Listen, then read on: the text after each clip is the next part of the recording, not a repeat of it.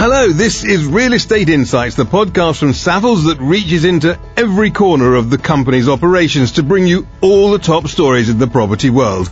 And today we're going virtually at least to Barcelona, Amsterdam, Boston, Seattle, Denver, and Austin to find out why these are some of the world's hottest cities in the land of tech these are certainly growing talent magnets. These are places that young tech workers, they want to live, they want to work there. They've all got access to an incredibly well educated tech workforce.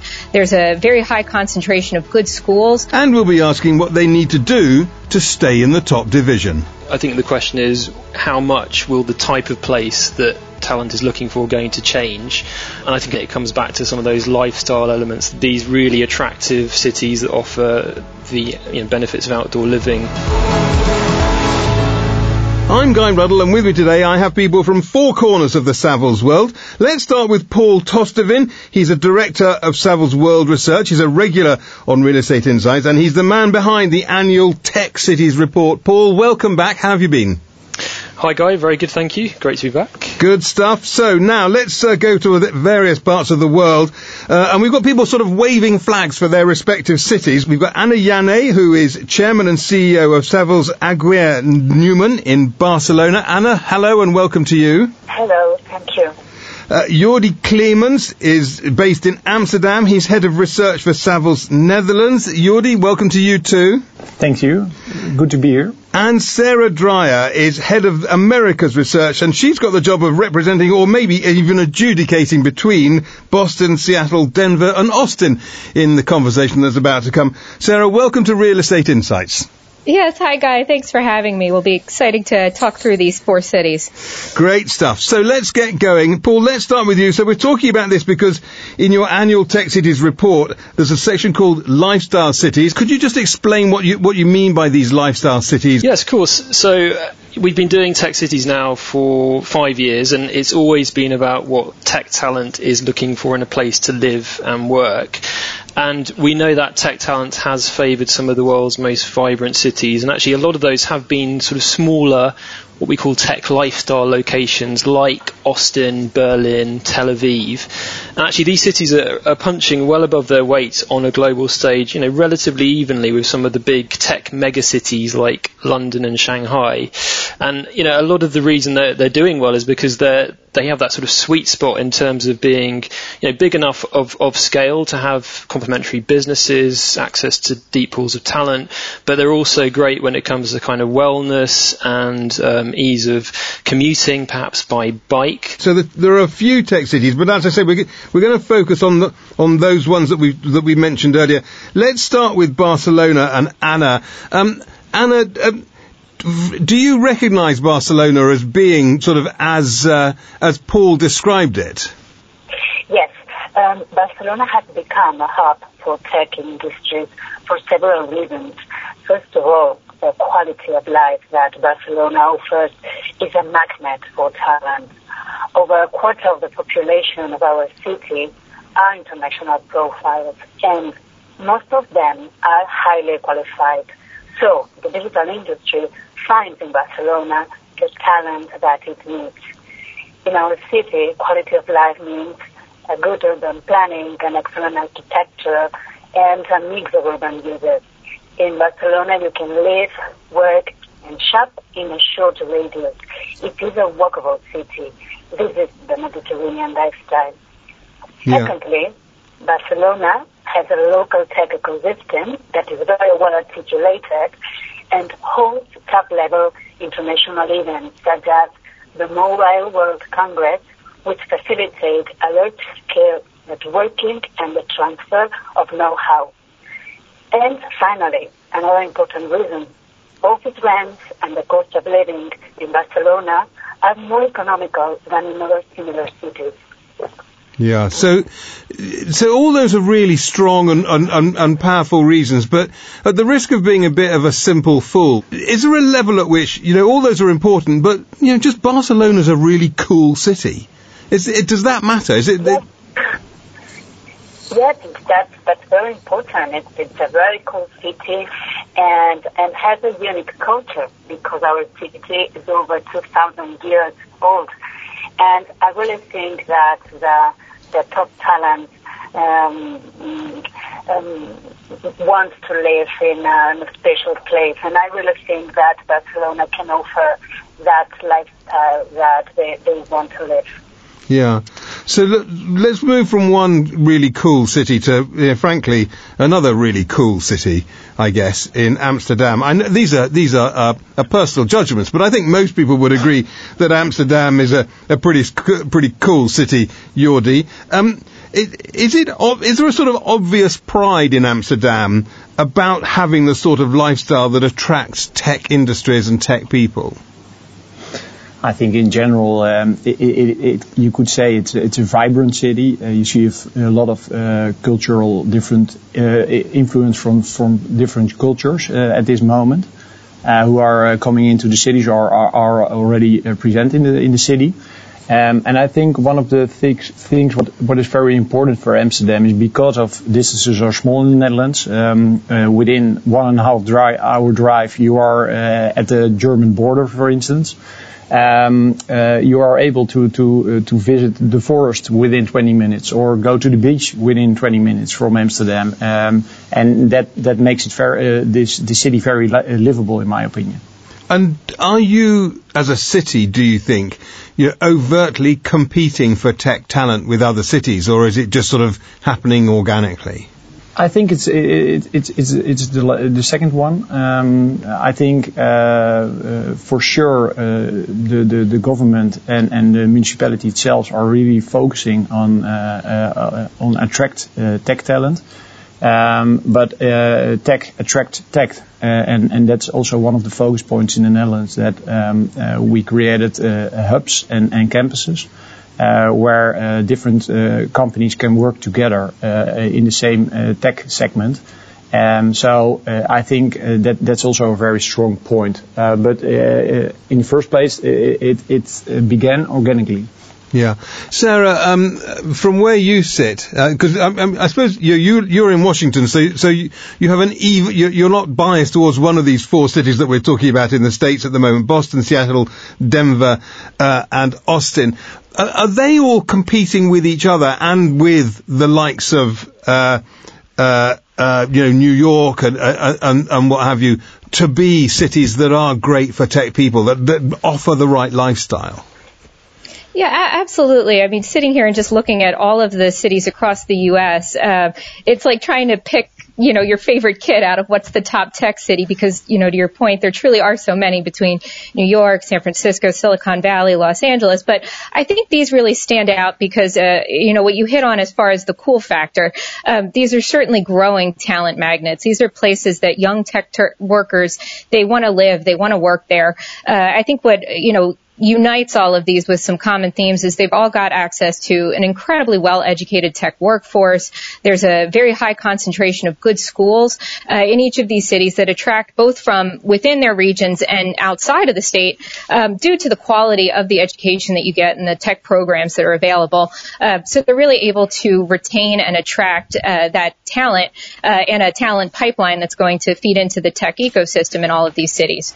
Um, I think they offer a quality of life that's really really unique. It's much different than my outdoors. Like if I go outside my house in Washington DC, their outdoors is much different. I mean, this is access to woodlands and mountains and lakes, skiing and hiking, uh, national parks, all of that that really make it a, a wonderful place to live, uh, as well as their culture, their community, uh, and just being more affordable than some of the cities you mentioned, like a New York or a San Francisco. I, in the election that, that you've just had, you know, one of the things that was talked about a lot was the mobility of people and the mobility of, of, of uh, particularly Democratic voters, you know, moving to places like Atlanta and Austin and places like that.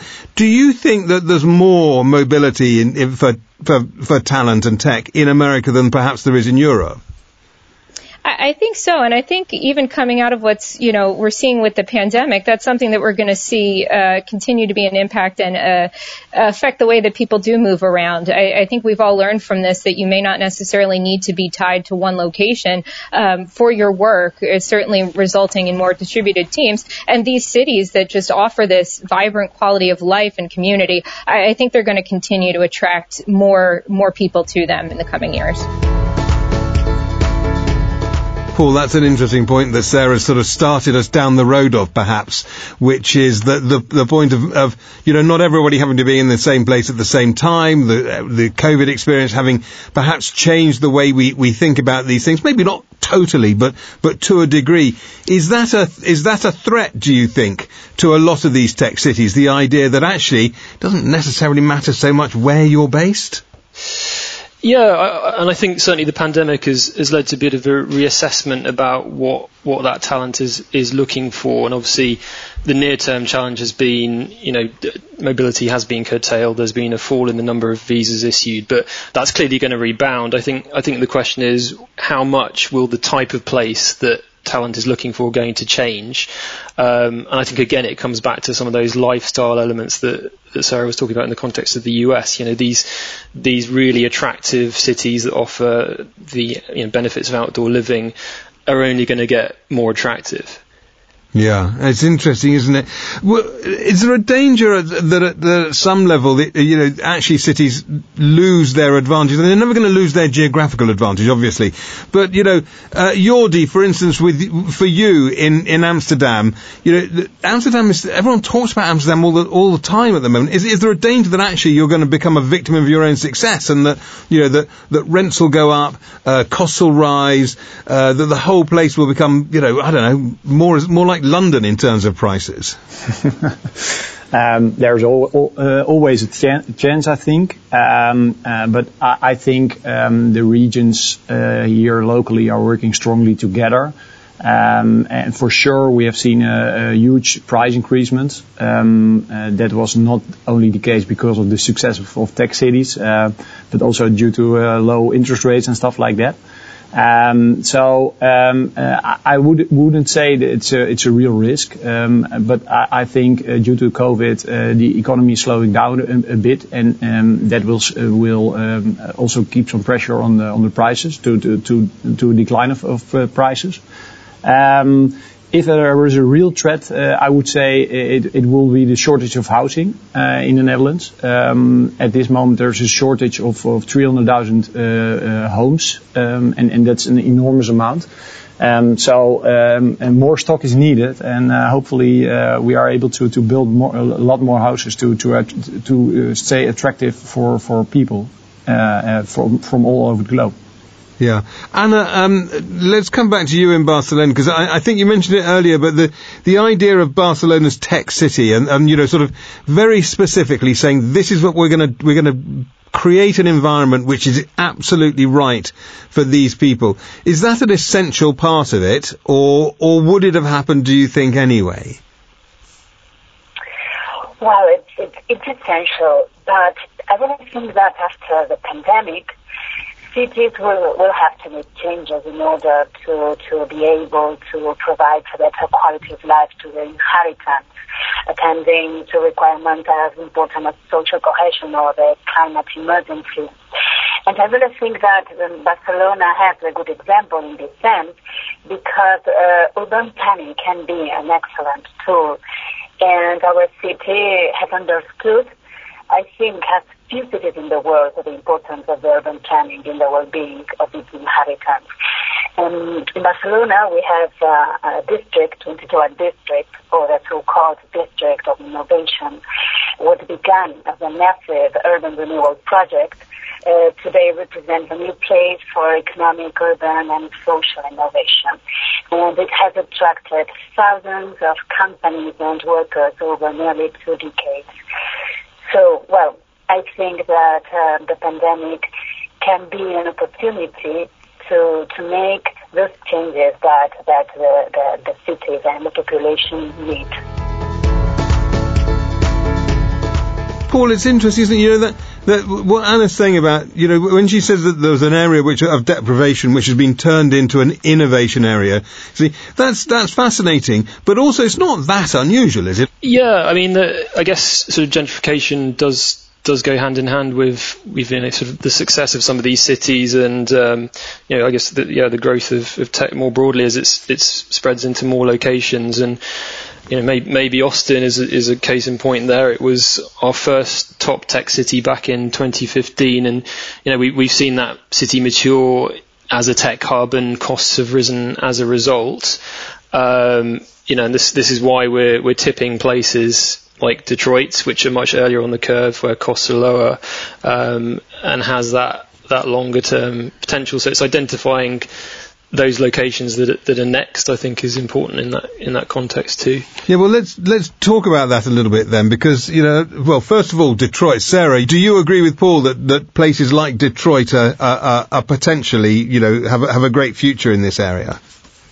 Absolutely, and, and, totally agree too that you know pre-pandemic in all of the lifestyle cities, we certainly did see housing costs and office space costs rising, which, um, to Jordi's point, I think will be curbed a little bit by uh, what we're seeing with the downturn. But Detroit is a really exciting story, uh, and just a rapid transformation there. I think you know I heard one of our our local experts say they've done in 10 years what it's taken other cities, you know, twice as long, three times as long to achieve as far as um, creating a really blossoming tech scene uh, that was born out of the global financial crisis, really, with the auto industry being so hard hit and the city needing to diversify and change. Um, it really is a, a, great place as far as, uh, you know, a big city feel at, at a much lower cost as far as your cost of living, your cost of housing, your cost of office space.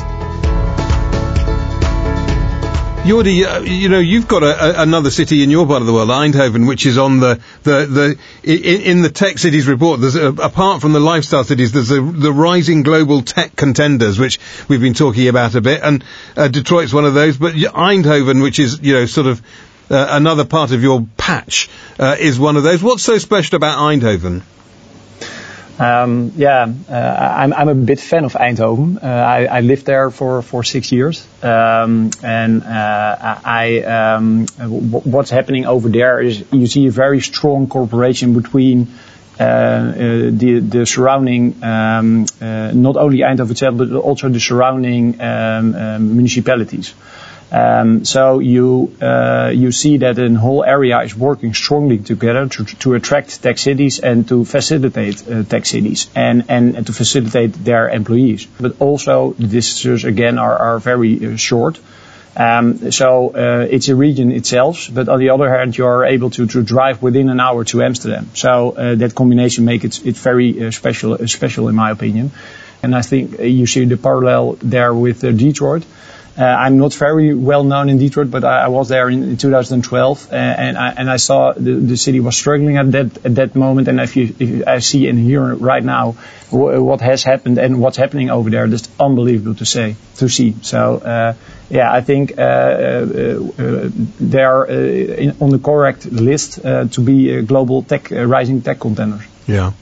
Uh, Paul, um, just before we get on to the Savills standout statistic, which we you know, obviously is a, a, a, an important feature of real estate insights, can we have a quick word with you about venture capital? Because I know that's always been one of the key benchmarks for, for, for you in measuring the success of a tech city, of as you know, how much venture capital money is going into tech companies in that part of the you know in, in each city. Is that still an important thing? Yeah, absolutely, and you know, it's been remarkably resilient during the pandemic. I think as um, you know, people have shifted to online services during that time. You know. Uh, confidence in tech investment has only increased, um, so you know it has dropped off a little from the 2018 high. But if you if you look at where that money's flowing, it's still very much dominated by the US and, and indeed China, um, which has sort of uh, taken a much larger share in recent years. Um, and actually, the other interesting point here is around where sort of Europe fits in. actually, it's only really London that makes it into the, the top 10 for VC investment. And you know, while a number of other European cities are there and they're growing, um, you know, they, they, still haven't been able to compete on quite the same level when it comes to sort of pure investment. And I think that's one of the areas that, that we'll see develop o- over the coming years. So maybe these maybe these VCs need to start looking at your t- uh, your lifestyle cities more, Paul. That's what they need to do. Is they need to make, pay more attention to you. Let's get on to the Savills standout statistic. Now, um, Paul's done this many times before, so he's an old hand at this, but I'm sure you've all been warned that we, we need a little nugget of information, a thought that perhaps just uh, brings, shines a little light uh, on, on, something for us. Who wants, let's have Paul first of all. Let's Paul go first. Paul, what's your Savills standout stat today? Yeah, so I'll, sort of stay with the VC theme. It's 83 billion, and that's so that's the amount of venture capital investment into Beijing in the last three years. And interestingly, that's ahead even of San Francisco, which was at 70 billion over that same three-year period. Um, that's actually switched in the most recent year, but I think it just makes the point that you know China, the US, are very much up there when it comes to that sort of big, big picture funding environment. Anna, have you got a Saville standout stat for us? Of the total square meters of offices taken up last year, uh, 26% was taken up by tech and digital companies. So um, you can see that is uh, very important for, for our city. Yeah. This phenomenon. Absolutely. Jordi, what about you? Have you got a Saville standout stat for us? Yeah, sure. Uh, 43% and that's the share of uh, office take-up uh, by uh, the IT sector in Amsterdam in 2020 um, so far. Um, I have to say um, that was mainly the result of two big transactions of Adyen and Uber, who were responsible together for 26% of the take-up. Yeah, but it's still a lot. Forty-six percent. That's an awful lot, isn't it? Sarah, That's as I say, yeah. yeah, Sarah, as I say, you're you're covering an enormous market. You got we've been talking about well, five cities in total from you today. There must be any number of statistics you can throw in our direction. There sure are, but my, mine is quite similar. And for me, it's been a bright spot. What we're seeing is that 40% of new large leases signed in the U.S. so far this year, uh, post-pandemic alone, have been from the tech sector, which was more than double any other sector as far as activity. Well, listen, thank you all so much for that. It's been a really interesting uh, uh, sort of trip all over the world, really. Uh, I, I, do love talking about tech cities. I don't, I struggle with tech myself, so I don't know why I enjoy it so much. But it's been really, really great to hear from all of you. Thank you very much for your time and more particularly uh, for your wisdom. If you want to know more uh, about this, delve into the detail more, then the Tech Cities report uh, will be on the Savills website, savills.co.uk slash research. That's it for this episode of Real Estate Insights. It's also the, it for, for this rather extraordinary year. This is our last episode before Christmas. We'll be back in the new year. Uh, we'll start pretty early on and we'll be talking about things like forecasts from all sorts of sectors for the whole the year. In the meantime, have a very good Christmas. Thank you very much for listening. See you on the other side. This podcast is for general information only and should not be considered professional advice.